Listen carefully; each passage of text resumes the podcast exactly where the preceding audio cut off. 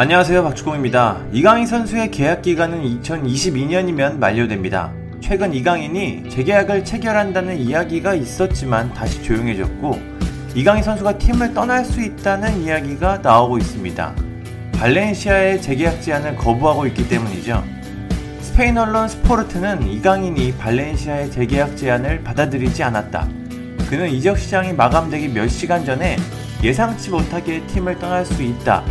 프랑스, 독일, 이탈리아 팀들이 그에게 관심을 나타내고 있다고 보도했습니다. 발렌시아는 최근 핵심 유망주인 페란 토레스를 맨체스터 시티로 보냈습니다. 여기에 이강인 선수까지 팀을 떠난다면 팀의 미래는 급격히 어두워지겠죠. 이에 발렌시아는 어떻게든 이강인 선수를 붙잡기 위해 노력할 것으로 보입니다. 이 매체에 따르면 이강인 선수는 금전적인 부분보다 팀의 프로젝트를 더 원하고 있다고 합니다. 즉 돈이 문제가 아니라 더 많이 뛸 수 있고 발전하는 팀을 원한다는 뜻이죠.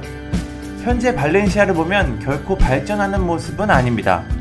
지난 시즌 리그 9위로 초라한 성적을 거두기도 했습니다. 현지 매체 수페르데 포르테는 이강인 선수가 발렌시아를 떠날 것을 심각하게 고민하고 있다고 전했습니다. 이강인 선수의 거치가 점점 안개 속으로 빠지고 있는데요.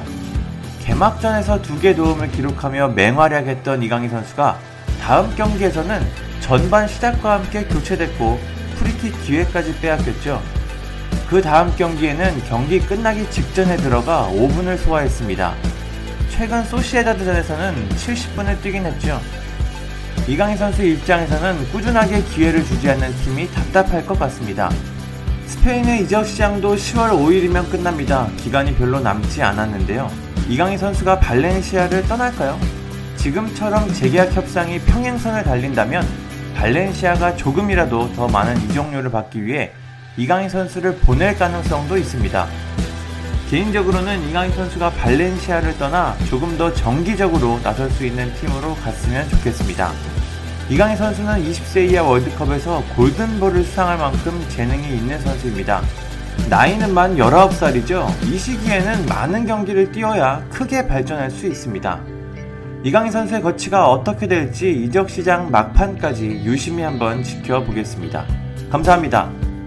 구독과 좋아요는 저에게 큰 힘이 됩니다. 감사합니다.